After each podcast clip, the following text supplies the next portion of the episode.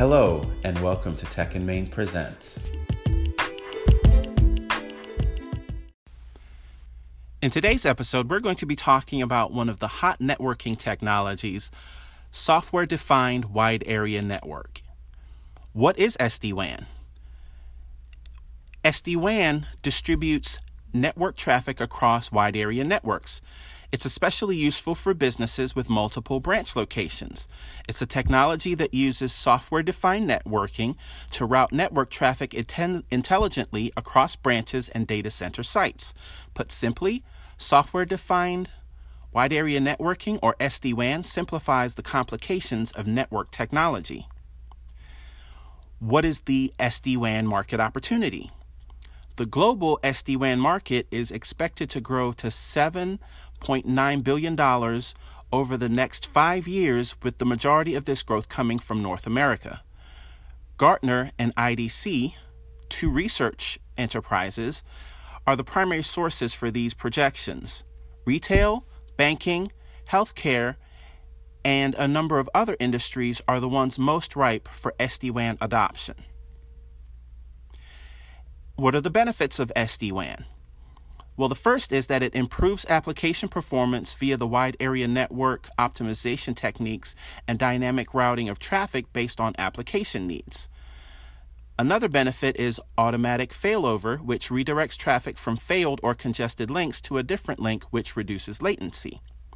There's also intelligent prioritization of traffic, which reduces reliance on expensive leased MPLS or multi protocol labeling multi protocol label switching circuits. There's also the complete visibility into and control of the wide area network that customers have not had in previous times. And lastly, there's the lower total cost of ownership and faster install times for branches. Now, some of the SD WAN players and platforms include the following companies Viptela, VeloCloud, Talari, Cisco, FatPipe, CloudGenix, Riverbed, Citrix, Aryaka, Versa Networks, and Silver Peak. Here are a couple of examples of what SD WAN could look like at one of your branch locations. So, in the instance where you're looking just to have a site get up and running on SD WAN, you would have the following things in a bundle of services a broadband connection of up to 100 megs. You would have a Barracuda SD WAN box, next generation firewall, unified threat management, which includes intrusion detection service, intrusion detection and IPS, advanced malware and virus protection, all with a professional install, and that site would run $249 and the second example of that would be where, in addition to the previous things mentioned, you'd also want to have a 4G LTE wireless connection as a backup in case your primary broadband connection goes down. And that would be $349 for that site. Now, some questions to consider for SD WAN include Are you moving toward adoption of more cloud solutions? Is bandwidth performance negatively impacting application users? Does your network support digital transformation in- initiatives?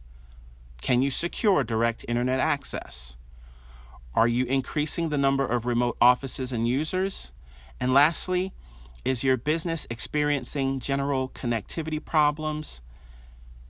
And if so, what can be done about those? Now, these are just some things to consider with SD WAN. In the next episode, we'll actually dive a little deeper and answer some questions specific to SD WAN as it relates to replacing your MPLS network.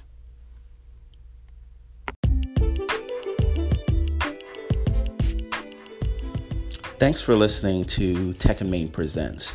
Be sure to check back regularly for the next episode and tell your friends Thank you.